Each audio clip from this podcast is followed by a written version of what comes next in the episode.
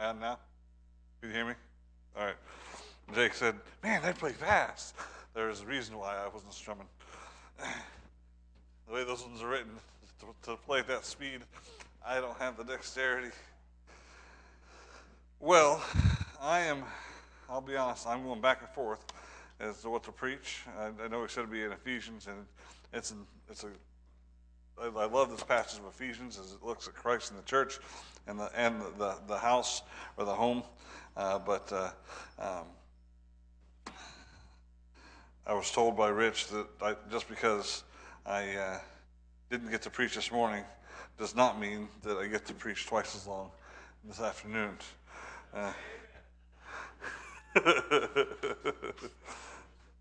What's that? That may be fear. It may be fear. Turn to Luke chapter 19. I told Rich, I said, I got one I've been kind of tossing over for a while, and he actually read the verse this morning. Brother Manka read the verse this morning. We read it, and I've been tossing this one around for a while, so maybe this morning or this afternoon, just maybe it's time to do it, just as a reminder of God's plan here on this earth. If you would, Luke chapter 19, we're going to read verse 10, and we're going to pray and ask God to bless this message. It says, verse 10, "For the Son of Man has come to seek and to save that which was lost." Let's pray. Father God, I pray, Lord, that you would be with us. God, I pray that you would help us to take a verse, Lord, that we've heard, Lord, maybe we've even memorized, and we've heard it over and over again. But God, I pray that you would refresh the truth in our hearts and minds. Lord, it's easy sometimes to look at these verses and just to gloss over them because we're so familiar with it. And it's such a simple truth, but Lord, just because it's simple and just because we've heard it before, well, it doesn't mean it's not important. In fact, I believe, Lord, that this verse is so very important for us to understand, but also, Lord, that we might follow it as an example. I ask, Lord, that you might bless us now. Fill me with your Spirit. Lord, give me the words to say. You know that I need you, Father. I know that I need you. I pray that you bless this time. In Jesus' name we pray. Amen. This is a very, this verse, I don't know when I memorized it. I memorized it sometime as a child, I think, in Awana. "For the Son of Man has come to seek and to save that which is lost."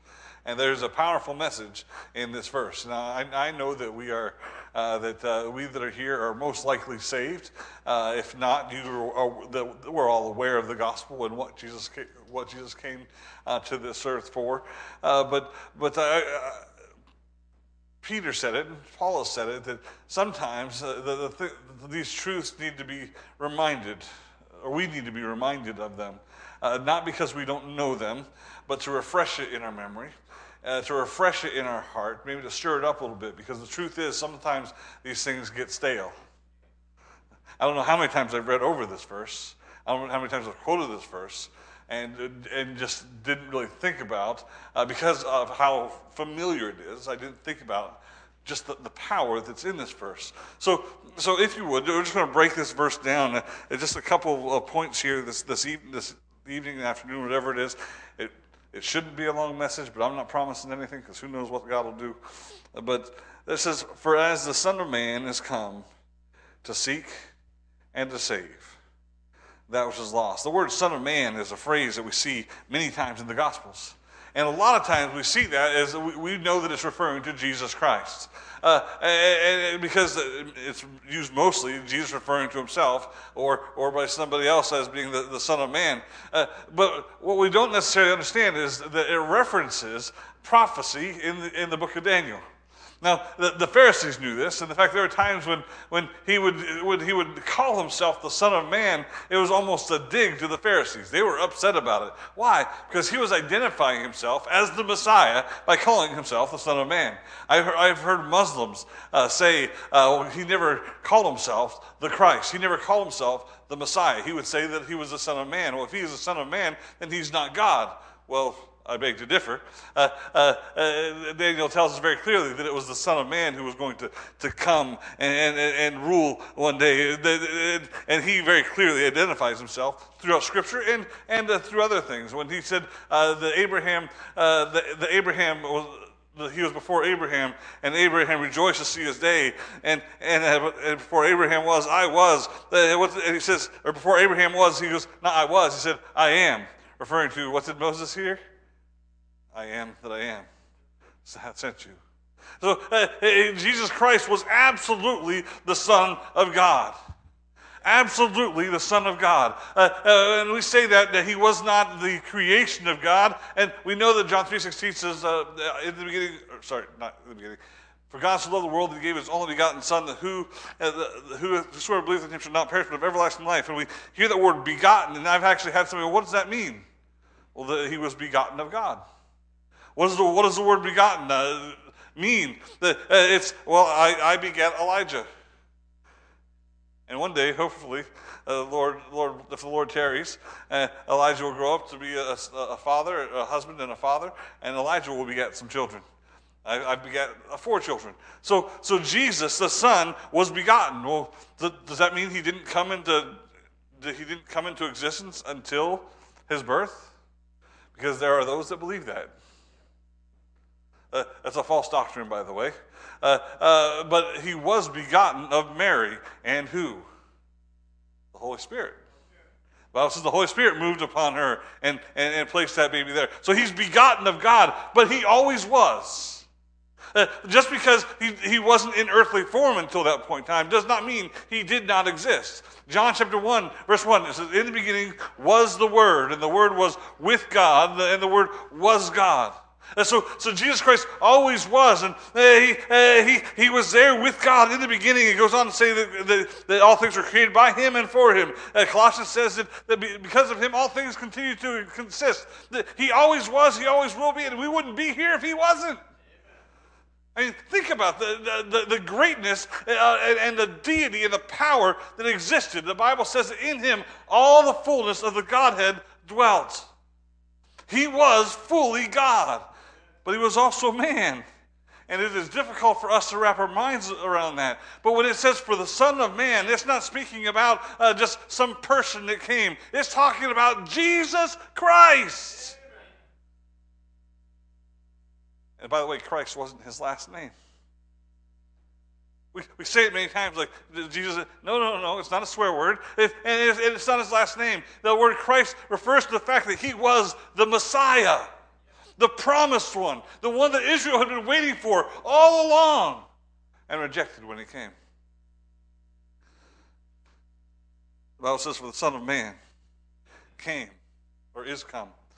But the Bible also tells us this. This kind of touches on something that God is a God of order. And God has given us a headship or directorship. In Ephesians, we're talking about, the next section is talking about the wife is to submit to the husband as the husband submits to Christ, or as the church submits to Christ as the head of the church. Why? There's an order there. You know there's an order in heaven? The Father sent the Son to be the Savior of the world. Do we deny that Jesus is equal with God? Absolutely not. We believe that he was exactly equal. That's why the Bible says in Philippians, he thought it not robbery to be equal with God. Why? Because he was.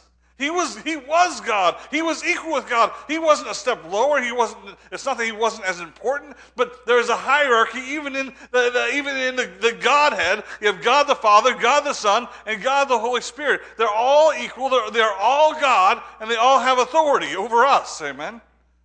But the Father did send the Son.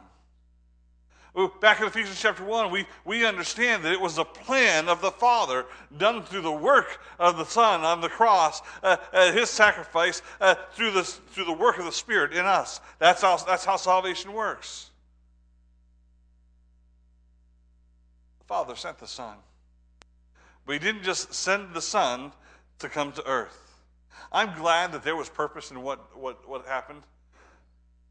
He didn't just come down to dwell among us to see what it was like. He didn't come down just to see what we had done with the place, to see how we messed things up, because we have royally, as mankind, messed up what God created. The Bible says it was good when he was done. After the fall, it wasn't good anymore. Thorns began to grow up, and people had to work hard, and not that I have a problem with working hard for a living, but it would have sure been nice to just have to watch over the animals instead of have to dig into the dirt for Adam and Eve. There was purpose for why Jesus came. Notice it says, for the Son of Man is come. There's purpose there. And we know what his purpose was. Seeking to save that which was lost. We'll get to that in a minute.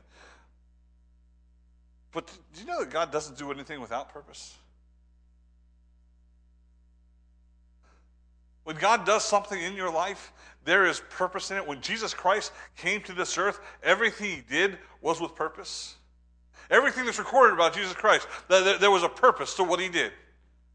Think about it. When he was a 12-year-old boy and he wanders off, his mom and dad are upset. They're thinking, this kid has gotten himself in trouble. They're probably thinking of the other ones. Maybe they're worried that somebody's hurt him, but they don't know. But Jesus, where did they find him? They found him sitting in the temple, discussing with the scholars. And man, they were blown away with his understanding of the Word of God. And what did he say to his mom? Well, I was having a good time. No, he said, I was here to do the purpose of my Father, which sent me. It was almost like he was surprised that they didn't understand that. Especially knowing that an angel showed up one day and Mary got pregnant without ever knowing a man. They should have known, but they forgot. As Christ is our example, should we not also have purpose in everything that we do?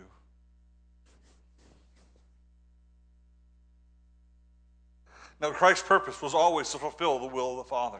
We see that in John chapter 4 when he's sitting on the side of the well. The Bible says he must needs go to Samaria. None of the other disciples understood why they had to go through Samaria, but there was a woman that was going to be by a well, who was going to go tell an entire city of people about Jesus, about this man who told her everything that she'd ever done. And there was an appointment to meet her. They just didn't know about it. They get to the well. The disciples go in to get some food because they're all hungry and they're bound up in the fact that they didn't bring enough food. They don't have any food to eat, and they go to get food and they walk right by this woman. The woman walks down and to get some water, and Jesus begins to speak to her. And we know what happens. Praise the Lord. She comes to understand that he is the Messiah. And when she leaves, she goes back and she passes those same disciples, but this time she's got a smile on her face and a leap to her step. And they're like, why is he talking to that woman? Listen, he didn't go there for water. And he didn't sit down because he was tired.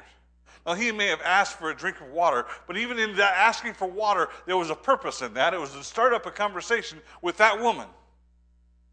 It was not by accident. It was all planned out in the mind of Christ. There was a purpose to it all. The disciples asked him if he wanted something to eat. And he said, I have meat that you know not of.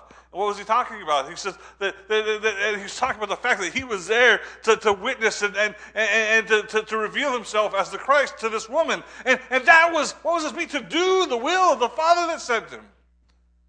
He came with purpose. As our example, should we not, in our daily lives, live with purpose? Now, I'll venture to say this. We all do. Sometimes it's our own purpose. I have a list of things that I've got to get done today, and I'm going to check them off. I'm not a list person. My wife is a list person. I'm not trying to throw her under the bus. Lists aren't a bad thing. I'm not trying to knock people that are trying to be organized. It's a good thing to be organized. But what's the purpose behind the things that you're doing? Are you doing it because I've got to get this, I have to accomplish these tasks because I want it done? Or I'm trying to serve the Lord and I want to do what I know He wants me to do. What's our purpose? There are certain things we need to do. We need to go buy groceries. You know, you can do that with purpose. The same purpose that Christ had. A pastor friend of mine used to go grocery shopping with his wife until she told him he wasn't allowed to anymore. Because he went with purpose. Because every time they go to the grocery store, she'd be walking down the aisle and he'd be passing out tracts into the other aisles. Say, well, you can't do that. You can, actually. And I'm not saying that you have to do that. I'm not. When he went out, he goes out with purpose. He's a preacher that I don't know how he accomplishes all the things, and I'm not trying to compare myself or anybody else to him. I just appreciate the fact that as busy as he is, as many things as he has to do, he does those things for a purpose, and those purposes are not his own. Those purposes are to tell others about Christ, to share the gospel in one way or another. Sometimes it's through just sitting down and having a conversation with somebody. Sometimes it's through a purpose scheduled meeting. Sometimes it's he'll just go down and sit on the. I love it because I asked him how he accomplished it with the time that he has. He goes, sometimes I just go down and I'll sit on a bench, and when somebody comes by, I said, "Hey, do I know you?" He goes, "I'm not lying. I'm asking them a question. I don't know them, but they don't know that." And so they'll stop and they'll think, trying to figure out who I am, and I'll tell them who I am. And then that leads to, he's a pastor of a church, and it leads to him being able to be a witness and a testimony. But listen, it's all done with purpose. And this is my point, folks. If Christ came from heaven and left heaven for this purpose of his, that was beyond just important. It was the most important thing. It was more important than the healing of the blind man or the lame man or the deaf man. It was more important than the casting out of the demons of the possessed man. His most important purpose was to die on that cross so that you and I could be saved. Is our purpose more important than his? Now, he hasn't asked us to die for him. He's asked us to live for him. He's asked us to follow him. Is our purpose more important? Well, you don't understand how busy I am. You're right. I don't know how busy you are because I don't peek into your lives. And I know we're all busy because that's the nature of 2021. There is always something going on. There is always something to do. There is always somewhere to go. There's a million different things. And I'm not asking you to add on to your list of things that you have to do. I'm asking you to do them with purpose. I heard a preacher say this morning, actually, on the way into church. I thought it was great wisdom.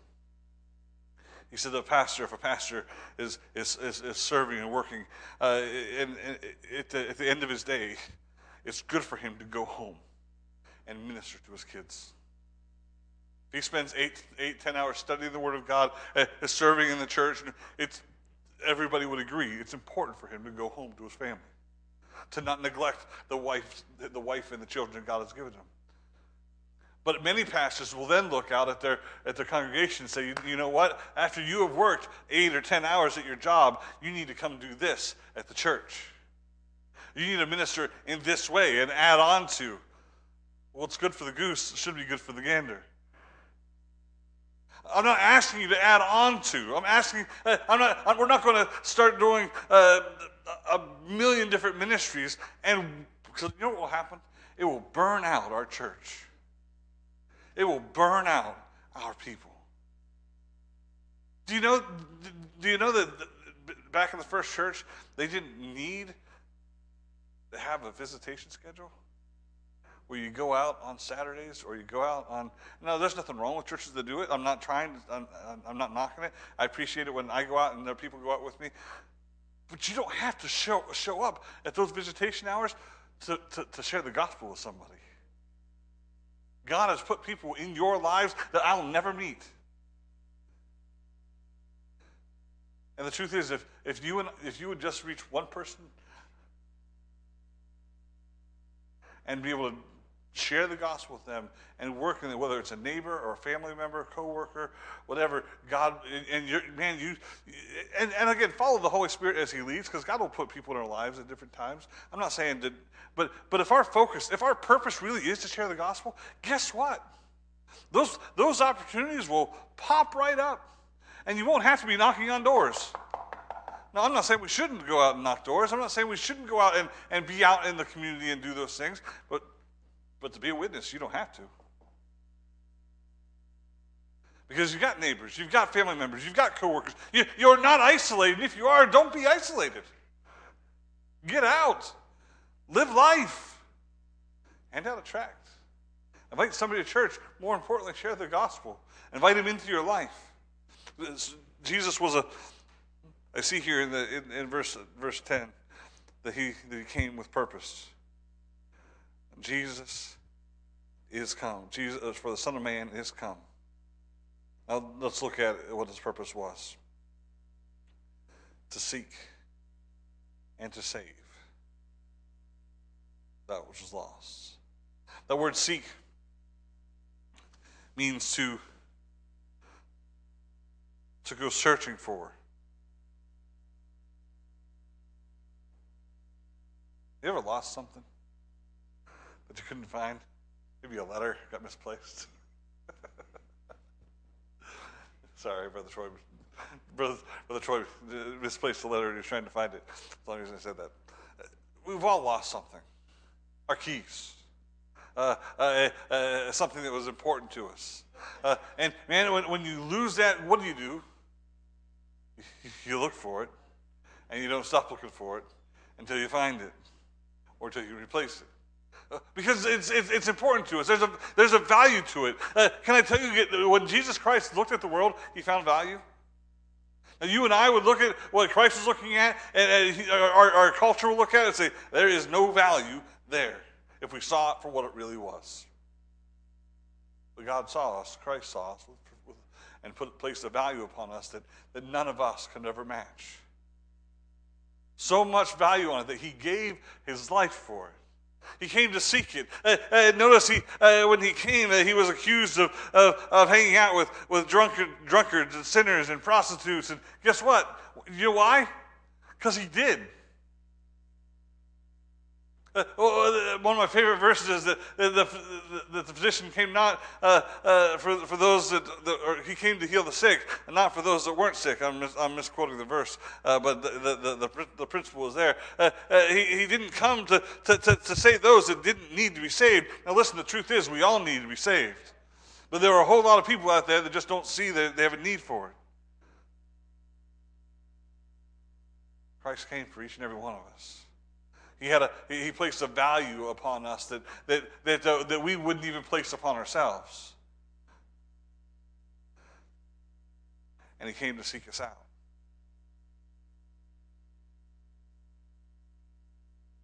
Just like Christ came with purpose. Do we go and seek out others? We're supposed to live our lives with purpose. Are we seeking out those opportunities? Are we seeking out those in our life that are without Christ? Now listen, you can't do that if you're so caught up in the things of your life. If you're all caught up in your career, if you're all caught up in the world, if you're all caught up in entertainment or the things that have to do with you, you're not going to see the things that God would be blatantly obvious if you were yielded unto the Spirit. Just like Philip. Philip didn't know why he was going where he was going. All he knew was the Spirit said, go to the desert. So he went to the desert. And then here he sees this cloud of dust. And when he gets to the desert, there's a couple days' journey. God's timing and how a man coming from Jerusalem and Philip coming from Samaria, how they met in the middle of the desert. It's only by the work of God. But they get there, and the Spirit tells Philip to join himself to that chariot. So he runs after it. And it was immediately obvious to him when he was yielded to the Spirit and obedient to the Spirit what he was there for. Because he saw the man reading out of the passage of Scripture, and he says, understand what you're reading? He said, well, I wish it would be that easy for me. It could be if you're yielded to the Spirit and if you're looking for those opportunities. Now, it won't always be that easy. But the truth is, we're always to be walking in the Spirit. Amen? We talked about that on Wednesday. We talked about that last Sunday. We should be walking in the Spirit of God. It's not just a matter of to preach the gospel and be filled with the Spirit. The Bible says I need it. If I live in the Spirit, I should walk in the Spirit. It should be a matter of my everyday. It shouldn't be just on Sundays or just when I've got to go do something for the Lord. If my purpose is to live my life for the Lord, I need the Spirit of God for every step of my day. So instead of just waiting for Sunday to pray for the Spirit, or waiting for service, to just say, Lord, today will you lead me? Will you guide me? Will you open up my eyes so that I can see those opportunities? And will you prepare me and equip me for it? Because, listen, I know that I can't save anybody. I can't. I can't convince somebody into accepting the truth of the gospel. Paul said the same thing. It wasn't by our words, but it was the power. Now listen, the power is not you and me. The power is the Holy Spirit. Jesus said in John 6:44, unless the Father draweth them, they can't come unto him. We need the Spirit of God to draw them and open up their eyes to see the truth of the gospel. You can write it out plainly on their forehead and make them memorize it and shout it out loud for everybody to hear. Unless God opens up their eyes, they're not going to know what it means. I remember the day my eyes were opened. I praise God for that opportunity that I got to see the truth. Listen, I knew it. I quoted it, I preached it, but God finally helped me to understand it and to believe it. Excuse me. So we need the power of God. We need the Spirit of God. So yes, Jesus, the Son of Man, came to seek and to save that was lost. He was walking, and listen, he was walking and doing things in the Spirit as well, by the way. Say, well, he was God. He didn't need the Spirit. I wasn't planning this. There's a passage in, I believe it's the book of Luke, where it says that the Spirit of the Lord was present to heal. It's talking about Jesus. Now, why would it say that? Because there were probably times when the Spirit of the Lord wasn't present to heal. See, Jesus was our ultimate example, and in the flesh, he could not do those things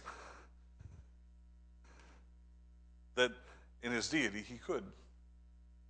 He needed the Spirit of God to empower him, just like you and I need the Spirit of God to empower us. And if you remember, from the moment he was baptized, the Spirit of God was leading him everywhere he went. The Spirit of God lighted upon his shoulder when he was baptized, and the very next passage says, and the Spirit led him into the wilderness to be tried and to be tempted. And then when he came down off the mountain after being tempted, guess what? It said that he did that being led by the Spirit. You and I need the same Spirit of God leading us. We need to go and listen. His ministry began to start. It started slowly. It wasn't as fast as we can read through the Gospels. I love the book of Mark, and it says, and immediately, and man, he was a busy guy if you read the book of Mark. But this was spread out over 3 years. There was moments of time and times of prayer and times of being alone and times of just being with his disciples. But listen, all of it, he was in the Spirit. Just like we need to be in the Spirit. We need to be doing the purpose of the will of God, and we need to be led by the Spirit as we seek those opportunities that God would give us. When's the last time that God opened up that door for you? I'm not saying that you got to lead somebody through prayer. I'm not saying that because listen, the Spirit of God will lead us to sow the seed. It's God that does the rest of the work. But when's the last time that God gave you that opportunity to share the gospel, where you came into somehow you don't know how it happened, but you were just it was there. That opportunity to be a witness to family, friend, child, whatever it is. That should be our everyday. That we're seeking it anyways. It doesn't mean that we're going to see people saved every day, but we should certainly be seeking the truth every day. D.L. Moody's actually made a vow unto God. I remember this from reading his I want to keep on saying his obituary, but that's not his obituary. I wasn't alive when he died. From reading his biography, that's the word I'm trying to think of. And he made a vow unto God that he would never lay his head down and go to sleep without having told somebody about the Savior. And in that same chapter, it then talked about times when he laid down his head and had gone all day. You think, how could D.L. Moody forget to share the gospel? Just like anybody else, because he was human, just like you and I were. But he would lay down and he'd get ready to close his eyes, and the Holy Spirit would say, remember your promise? And he thought about how easy it would have been just to close his eyes and fall asleep, but then realizing the fact that he would be breaking a vow that he made to God, would get up at midnight and put on his clothes and go out in the weather, whatever the weather was, and times how God blessed that, where he walked up to a man who was underneath a street light blocks from his home and just began to preach to him, and the guy got angry at him. But then later came to his home and thanked him because he'd gotten saved. Now, I'm not saying you need to make that vow, but I don't think it'd be a bad thing if you did. Just keep it. Our lives, our every day should be with purpose. We should be seeking out those encounters that God might have for us. And listen, not just seeking who we want, but seeking whom He wants. Because there is a whole lot of people out there that we would have found Jesus around, that we won't find any Christians around. May we minister. And listen, they'll be the ones that are most open to the gospel. Jesus preached to the Pharisees, but did you read how he preached to them? Vipers, whitewashed tombs. He wasn't easy with them. He gave them the truth. So yes, there were times he preached to them, but most of his time was spent with the down and out, the beggars, the thieves, the drunks, the prostitutes. Why? Because they were the ones that needed him and knew they needed him.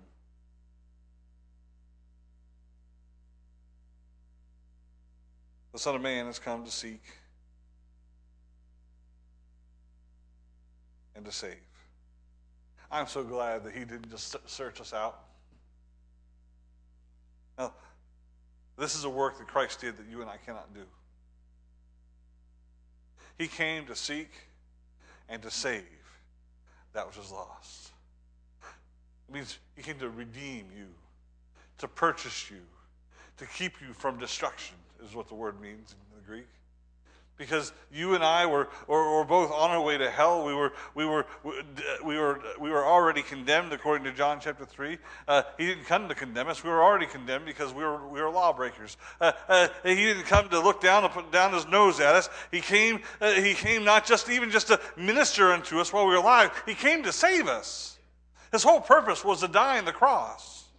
He sat there and he had dinner with them. He ministered them. He healed them. He did a lot of work and taught them some great truths. I love the Sermon on the Mount, and he taught that to his followers. But listen, he didn't just come to teach or to preach. He came to save. That saving took his dying. It was all part of the plan. It wasn't that God tacked it on at the end and said, well, now that I got you down there, son. God doesn't do that. But he knew it was the plan all along, and he willingly gave his life for us on the cross. He came to seek and to save that which was lost. But in doing that, it took sacrifice. He sacrificed for us. He did it because he loved us. Here in his love, not that we love God, but that he loved us and sent his son to be the propitiation for our sin. I am thankful that he is the perfect picture of love and sacrifice. But the truth is, love is sacrifice. And we as believers are called to love one another. I'm called to love my wife. And I'm called to love my neighbor. And I'm called to love my enemies. There's nobody on this earth that I'm not called to love. But if love is sacrifice, what does that really mean for us? Within the body of believers, we submit ourselves one to another. That's Ephesians chapter 5. We're to love one another and humble ourselves to one another, and lift up one another, and help one another when need be, and bear one another's burdens, and care for one another. We're pray for one another. We're to be there for one another. We're to fellowship. There's to be a bond of unity and peace. We're to serve alongside one another. All that has to do with loving one another. But we're not just called to love one another. Jesus said we'll be known by our love for the brethren. And that should be the case. There should not be any hatred. There should not be any strife, any division. Love. Say the word love conquers all. The truth is, true love, godly love, the love of Christ will overcome the strife and the division, and help us to unite in Christ, and unite in the Spirit of God, unite in our service and work together for the Lord. That will cause us to do that. But outside of this, we're to love the world. Now, not love the world as in the customs or the sin of the world, but to love the people of the world, just like Christ loved the people of the world. Guess what? That takes sacrifice too. Now, we're to be in the world, but not of the world. We're to be transformed, or not conformed, right? We're to be more and more like Christ. Well, if we're to do that, that means we're sacrificing ourselves for the world. Now, I'm not saying you go out and die for them. I'm saying you go out and give your life for them. Because just like Christ came to seek and to save, his whole purpose was to save this world. We can't save them, but without Christ, they will die and spend eternity in hell. Do we believe it? You don't have to shout amen, because that's a terrible... Amen, they're dying and going to hell. That's not the right time to say amen. But do we agree? That's what the Bible teaches. If we agree, our purpose should then be not just to make friends at work, but to make converts at work. Well, that's easier said than done. You're right, it is. But if I start sharing the gospel at work and complaints are made about me, I could lose my job. Jesus said they're not going to love you. They didn't love me. See, we don't like to take it to that extent. We like to be comfortable, and we like to go to our jobs and not have political discussions or religious discussions with family. There are certain things you don't talk around the Thanksgiving table, right? So that's what they tell you. Don't talk about politics. Don't talk about religion. Those things that really stir things up. I'm sorry, but as the children of God, we are told that we must talk about these things. Every time I start a conversation with somebody in the back of my car driving Uber, I risk losing my ability to be able to drive for Uber. All it will take is one complaint, and I'll no longer be able to do it. There was a fellow who he was driving somebody, found out they were going to an abortion clinic, and pulled over, refused to take her. I understand why he did it. He's no longer employed. He took a stance. I understand why he did it. He didn't share the gospel with her. He just kicked her out of his car. Those things happen. Well, I've got a family to feed. Trust the Lord with all thine heart. Lean not to thine own understanding. In all thy ways acknowledge him, and he'll direct the path. That doesn't put food on my table.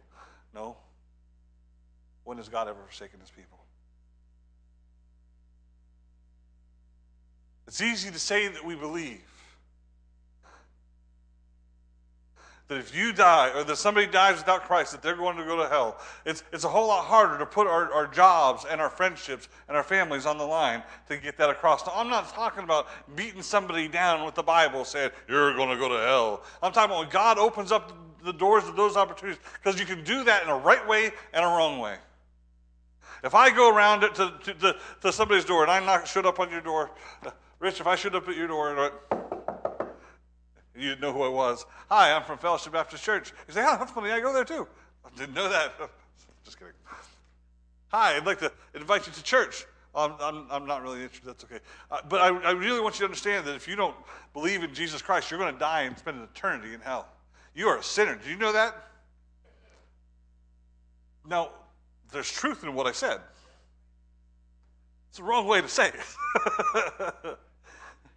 Because the truth is, I'm a sinner too. So does that mean, well, I just don't do that? I just don't do it in that way. Because we're supposed to speak the truth in this little word we already talked about, love.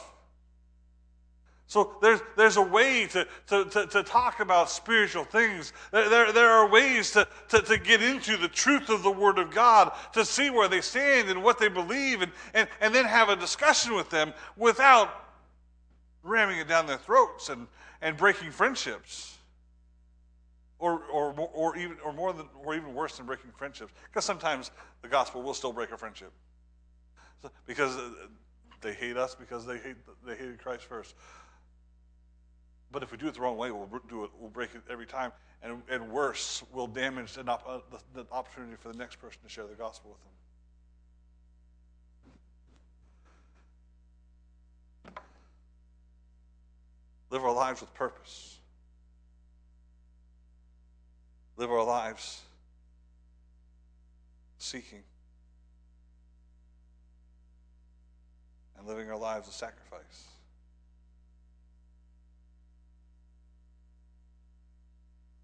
Those are all things that Jesus Christ did for us. And he did it for this entire world. I like to say for us, but it wasn't just for us. But it was for us. And I truly believe, because he loves the world and he loves us, that if it was only us, he would have done the same.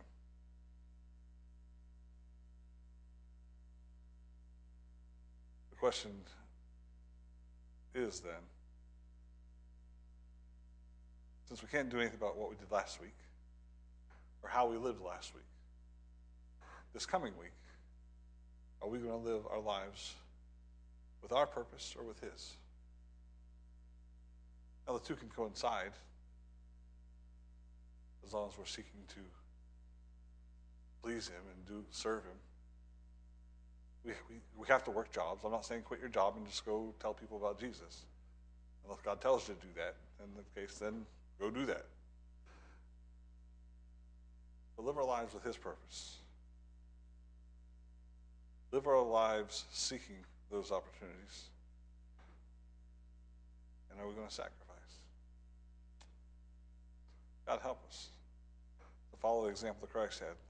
I say it because in in Acts chapter 1, we read the very beginning of the chapter. Turn over there real quickly. I preached this before. I won't preach. I guess I am preaching, but this isn't the message. This is the last thought. Acts chapter 1.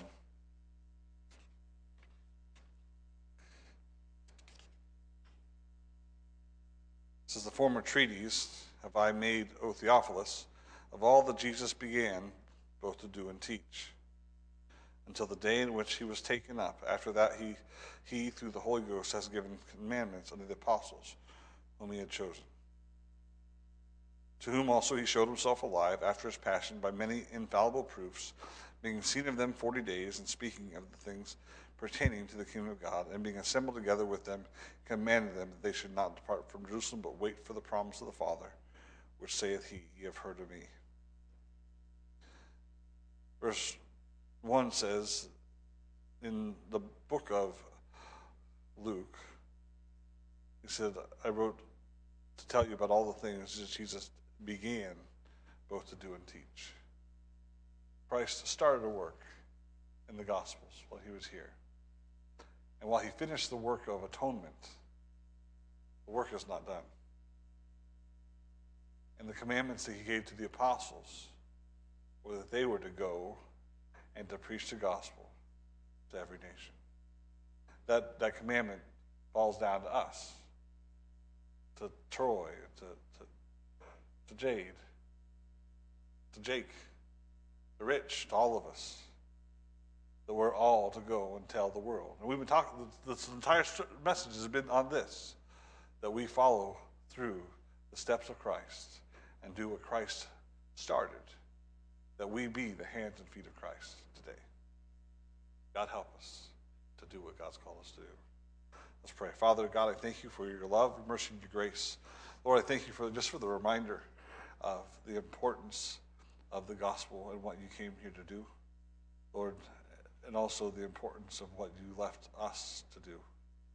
God, I pray that you would help us to love others, Lord, to live our lives with purpose, not our own purpose. Lord, we all have our own purposes and desires, but Lord, help us to live our lives with your purpose in mind. Help us to seek out those opportunities to share the gospel. Father, you'll give them to us. You've called us to do it.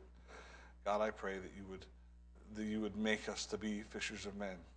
God, I pray that you give us the compassion that Christ had, Lord, the purpose that Christ had, Lord, the boldness that Christ had, and the power. Lord, help us to share the gospel, and Lord, that we might see people come to Christ. Lord, we're not looking to build up our church, to have a mega church, or even just so we can fill our seats, Lord. God, we're just looking to see souls saved and people to give their lives to you, Father.